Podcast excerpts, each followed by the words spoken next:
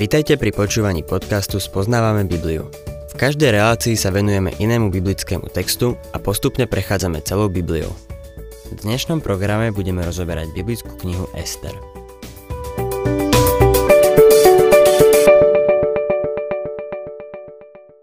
Milí poslucháči, úvod knihy Ester zaznamenáva udalosti v pevnosti v Šušane, kde perský kráľ Xerxes usporiadal veľkú hostinu, ktorá trvala 180 dní. Delegácie prišli zo všetkých 127 provincií. Na záver hostiny, keď už bol kráľ pod vplyvom alkoholu, rozhodol sa svojim hostom ukázať svoju krásnu ženu, kráľovnú Vašty. Bolo to proti spoločenským zvyklostiam a kráľovna Vašty sa rozhodla neposlúchnuť kráľovú žiadosť. Kráľ sa rozneval a po porade so svojimi radcami vydal zákon, ktorým bola kráľovná odstavená. Bolo v ňom nariadené, že manželka si musí ctiť svojho manžela a muž má byť pánom svojho domu. Ester, 2. kapitola, 1. verš. Keď sa potom utíšila zlosť kráľa Ahasvéra, spomenul si na Vašty, na to, čo urobila, i na to, čo sa uznieslo o nej. Tento verš začína slovami. Keď sa potom, kedy potom. Nuž, po udalostiach z prvej kapitoly a po vojenskom ťažení do Grécka, kde Xerxes utrpel ťažkú porážku. Po svojej porážke sa vrátil do svojho paláca veľmi skľúčený. K jeho nešťastiu sa pridala ešte neprítomnosť jeho kráľovnej a skutočnosť, že perský a médsky zákon nebolo možné zmeniť. Ani samotným kráľom. Vašty sa už nesmela stať kráľovnou. Biblia nám nepodáva žiadnu správu o Xerxovom vojenskom ťažení proti Grékom a preto, aby sme zistili, čo sa stalo, musíme sa pozrieť do svetských dejín. Proti Grékom viedol veľkú armádu. Tajomstvo sily Peržanov spočívalo v ich počte, ale samotní perskí vojaci neboli tak dobre vycvičení v boji ako Gréci. Gréci kládli dôraz na jednotlivca, a tak jeden grécky vojak si dokázal poradiť aj s desiatimi Peržanmi. V bitke pri Termopilách len niekoľko mužov mohlo prejsť úzkým priesmikom. Vďaka tomu Gréci dosiahli jednoznačné víťazstvo nad perskou armádou. Pre Xerxa to bola nešťastná porážka, ale Boh presadil svoje. Moc sa mala preniesť z Perzie do Grécka. Po tejto porážke sa každý deň vo svojej osamelosti prechádza po svojom paláci. Myslí na vašty, ale zákon, ktorý kvôli nej vydal, nemohol zmeniť. Túto krásnu ženu musel odstaviť a už ju nikdy nebude môcť mať. Služobníci poznajú jeho stav mysle a pozorujú ho. Niečo sa musí spraviť. Čítajme druhý a tretí verš. Potom povedali kráľovské pážatá, ktoré ho obsluhovali. Nech vyhľadajú pre kráľa dievčatá, panny krásneho vzhľadu nech kráľ ustanoví zmocnencov po všetkých krajinách kráľovstva, aby zhromaždili všetky dievčatá, panny krásneho vzhľadu, do háremu v pevnosti Šušan Gegajovi, kráľovmu Eunuchovi, strážcovi žien. On im dá prípravky na skrášľovanie. Členovia kráľovho kabinetu, ktorí zastávali vysoké postavenie, si všimli kráľovú náladovosť a osamelosť. Navrhli teda, aby sa usporiadala súťaž krásy, ktorej by sa zúčastnili najkrajšie dievčatá z celého kráľovstva, z blízka i z ďaleka. Som si istý, že počet vybratých dievčat sa počítal na stovky. Štvrtý verš. To dievča, ktoré sa zapáči kráľovi, nech sa stane kráľovnou na miesto Vašty. Kráľovi sa zapáčila táto rada a urobil tak. Kráľ mal byť rozhodcom, jediným rozhodcom na tejto súťaži. 5. a 6. verš V pevnosti Šušan bol Žid, ktorý sa volal Mordochaj, syn Jaíra, syna Šimeiho, syna Kíša. Bol to Benjamínovec, odvlečený do zajatia z Jeruzalema, so zajacami odvlečenými spolu s judským kráľom Jechoniom, ktorých dal odvliecť babylonský kráľ Nebukadnesar. Doposiaľ bol tento príbeh v knihe Ester len aranžovaním tovaru vo výklade. úpravou scénických rekvizít. Letmo sme nazreli do pohanského kráľovského dvora. S tamojším dianím sme boli oboznámení z veľmi konkrétneho dôvodu. Dozvedáme sa, prečo bola usporiadaná súťaž krásy a to, ako sa Ester dostala na trón. Vďaka tomu, že sa stala kráľovnou, mohla zasiahnuť a prihovoriť sa za svoj ľud. Celý národ by bol vyhladený, nebyť jej postavenie na tróne budeme vidieť Božie konanie v kráľovskom paláci. Doposiaľ sa v paláci neudialo nič duchovné. Bolo to bezbožné miesto, aké si vie človek len predstaviť. Usporadúvali sa v ňom orgie, na ktorých sa pilo, ale Boh zasiahne. Budeme vidieť jeho prozreteľnosť. Aranžuje udalosti tak, aby v pravej chvíli mal kto zasiahnuť v mene jeho ľudu, Židov. Niekomu možno napadne otázka ohľadom tejto súťaži krásy. Vyzerá to tak, ako by Boh schvaľoval súťaže krásy. Nie, nemyslím si to. Avšak, keď sa Božie dieťa vymkne Božej vôli, dovolí, aby sa stali mnohé veci, s ktorými nesúhlasí. Jedna z najdôležitejších lekcií tejto malej knihy Ester je Božia moc, ktorá mení sled udalostí. Veľa kresťanov dnes žije niekde na okraji Božej vôle. Neriadia sa naozaj Božou vôľou, no Boh ich vedie svojou prozreteľnosťou. Ester je toho príkladom. Náš príbeh vlastne začína s istým Židom, ktorý sa volal Mordochaj. Pochádzal z Benjamínovho kmeňa. Otázka, ktorá hneď vyvstáva je, čo tu robí? Patril do izraelského kráľovského rodu. Patril do Šaulovej rodiny. Boh dovolil svojmu ľudu vrátiť sa do svojej krajiny, ako predpovedal prorok Izaiáš. Kýros vydal výnos, na základe ktorého sa mohli vrátiť a tí, ktorí sa riadili Božou vôľou, sa vrátili. Vrátilo sa ich však veľmi málo. Väčšia časť z nich našla miesto v krajine zajatia. Od pohanov sa naučili obchodovať a rozhodli sa zostať. Zapáčilo sa im tam. Keď mohli slobodne odísť, nechceli sa vrátiť do svojej krajiny. Veľa z nich, v rozpore s Božou vôľou, sa rozhodlo zostať a Mordochaj bol jedným z nich. Mal byť späť v izraelskej krajine, ale všimnime si, kde je. V paláci. Zastáva politické postavenie. Možno si spomínate, že aj Jozef mal politické postavenie v Egypte.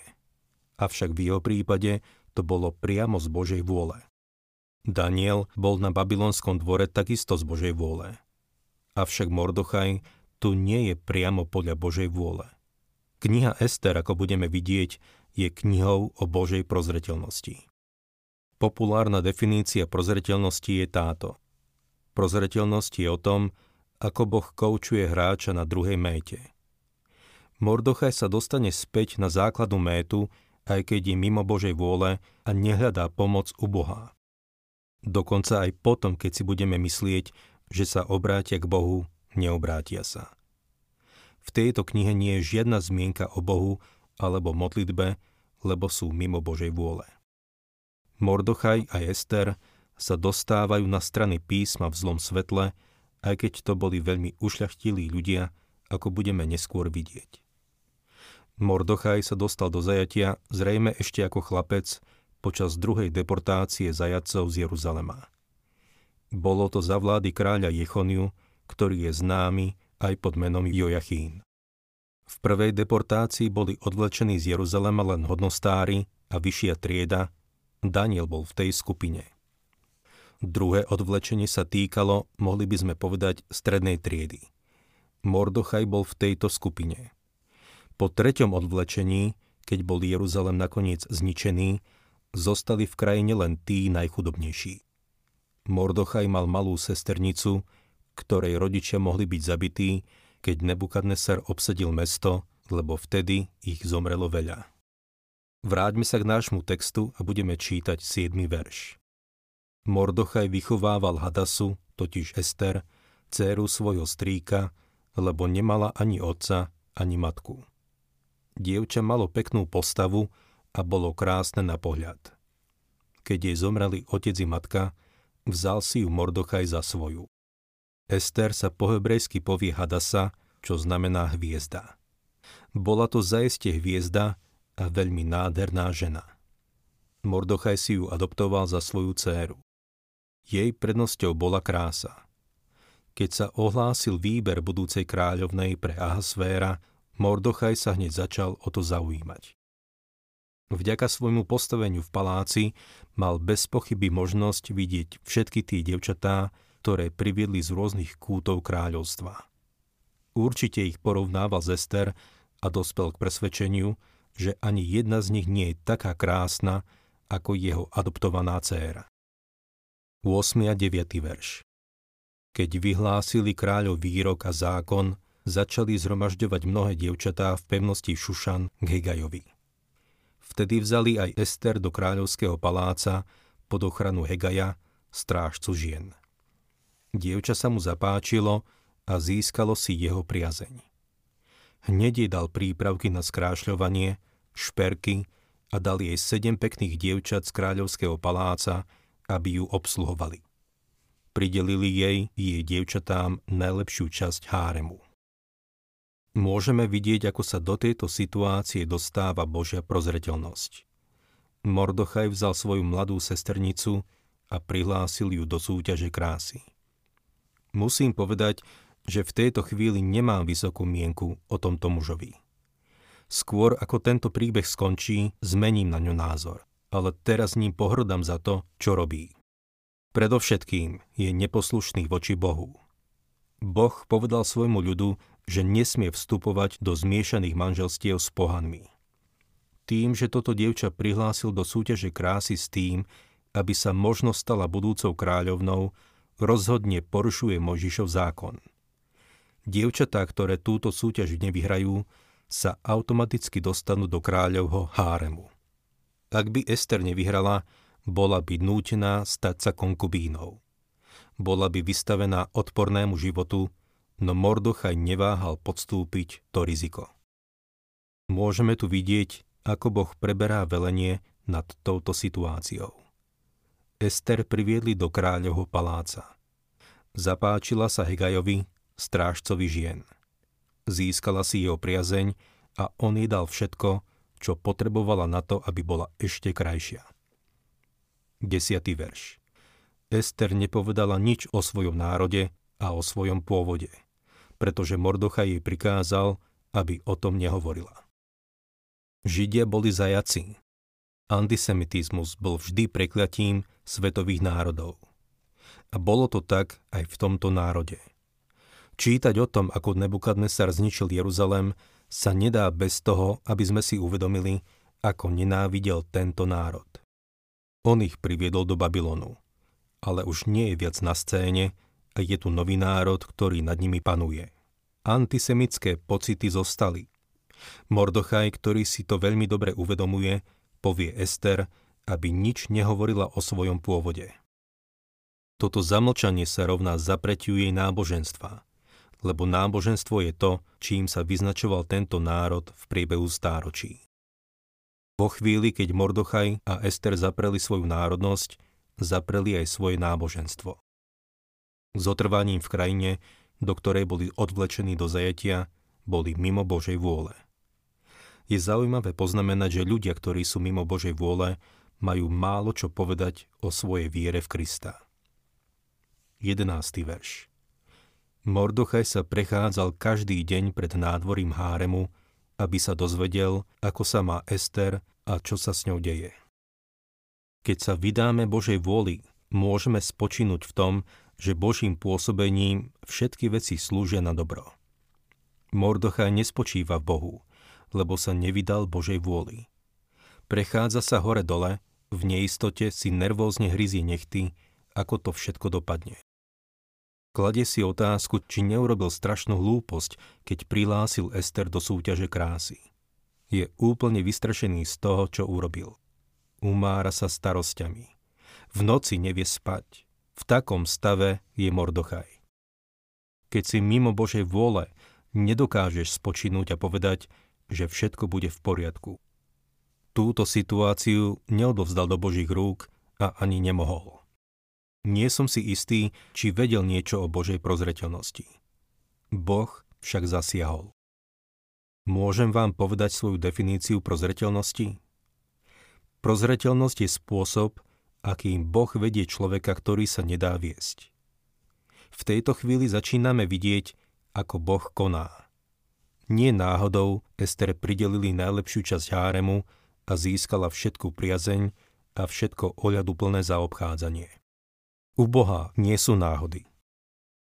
12. verš Potom prišiel rad na každú devu, aby vošla ku kráľovi Ahasvérovi, keď ju predtým 12 mesiacov pripravovali podľa zákona pre ženy. Tak dlho totiž trvali prípravy. 6 mesiacov ich natierali mirhovým olejom, 6 mesiacov balzámami a líčidlami. Milý poslucháč, nemal by si sa sťažovať, ak tvoja žena strávi niekoľko hodín na kozmetike. Tieto dievčatá tam strávili celý rok. Prvých 6 mesiacov chodili do kúpeľov na schudnutie a olejové kúry. Potom ďalších 6 mesiacov chodili k mastičkárom. Predpokladám, že sa kúpali v Kolínskej, aby boli pripravené predstúpiť pred kráľa. Môžeme vidieť, aký veľký dôraz kládli na to telesné. Je to typická pohanská kultúra. Ženy sa za tie roky veľmi nezmenili. Na skrášlenie žien v tejto súťaži sa použilo veľké množstvo make-upu. Aj dnes sa používa veľa make-upu. Dúfam, že nikto nebude mať so mnou problém v súvislosti s používaním make-upu alebo s tým, či sa Ester mala zúčastniť tejto súťaže. Otvorene musím povedať, že nemala ísť do toho a budeme takisto vidieť, že nepotrebovala make-up. Existuje veľa extrémnych pohľadov na otázku používania make-upu. Prišla raz za mnou jedna pani, keď som bol kazateľ v centre Los Angeles, lebo mala pocit, že niektoré dievčatá používajú príliš veľa make-upu. Bola presvedčená o tom, že kresťania by ho nemali používať a dostala ma do nepríjemnej situácie. Spýtala sa ma, čo si o tom myslím. Povedal som jej. Duš, myslím si, že to záleží od ženy. Niektoré ženy vyzerajú oveľa lepšie, keď si dajú trochu make-upu a myslím si, že by sme mali robiť všetko, čo je v našich silách s tým, čo nám Boh dal. Zobrala to osobne a musím dodať, že mala na to dôvod. Najradšej by som jej bol povedal. Keby ste si dali trošku make-upu, milá pani, vyzerali by ste oveľa lepšie. V prípade Ester Boh toto všetko dovolil svojou prozreteľnosťou. Jej vstup do súťaže a jej prijatie mužom zodpovedným za súťažiace to všetko nariadil Boh. Hegaj, strážca žien, sa nazdával, že Ester vyzerá na výťazku a preto ju dával do popredia. Bol to krok smerom k Božiemu zámeru. Nebola to žiadna náhoda. Božia prozreteľnosť sa presadzovala v jej živote. 13. a 14. verš Až potom vchádzala deva ku kráľovi. Všetko, čo si zažiadala, dostala aby si to vzala so sebou záremu do kráľovského paláca. Večer ta išla a ráno sa vrátila do druhého háremu ku kráľovmu eunuchovi Šášgazovi, strážcovi vedľajších žien. Ku kráľovi sa už nedostala, iba ak si ju obľúbil a ak bola zavolaná podľa mena. Po roku príprav nastal čas, aby každá deva vošla do kráľových komnát. Čo sa týka oblečenia alebo šperkov, mohla si so sebou vziať, čo len chcela. Čo skoro mala prísť na rad Ester. Podstupovala hrozné riziko. Keby nevyhrala, stala by sa jednou z konkubín perského kráľa, čo by bola samozrejme hrozná vec pre židovské dievča. Preto si Mordochaj hryzie nechty. Vie, že toto nie je podľa Božej vôle a uvedomoval si, aké riziko toto dievča, ktoré vychoval, podstupuje. Boh však zasiahne. 15. verš. Keď prišiel rad na Ester, dceru Abichaila, strýka Mordochaja, ten si ju vzal za vlastnú, aby vošla ku kráľovi, nežiadala nič, len čo jej povedal Hegaj, kráľovský eunuch, strážca žien. Ester si aj tak získala priazem všetkých, čo sa na ňu pozreli. Keď prišiel rad na Ester, dospeli k záveru, že má prirodzenú krásu. Bolo by to ako pozlatiť laliu, keby ju poslali do salónu krásy. Sama o sebe bola krásna a nádherná. Každý, kto sa na ňu pozrel, povedal. Táto vyhrá. Vyčnevala nad všetky ostatné. Koná tu Božia ruka? Áno, koná svojou prozreteľnosťou. Posadí ju na trón hneď vedľa kráľa, lebo ak by tam nebola, celý izraelský národ by bol vyhladený. Ak by sa to stalo, Boh by nedodržal svoje slovo a to Boh nikdy nerobí.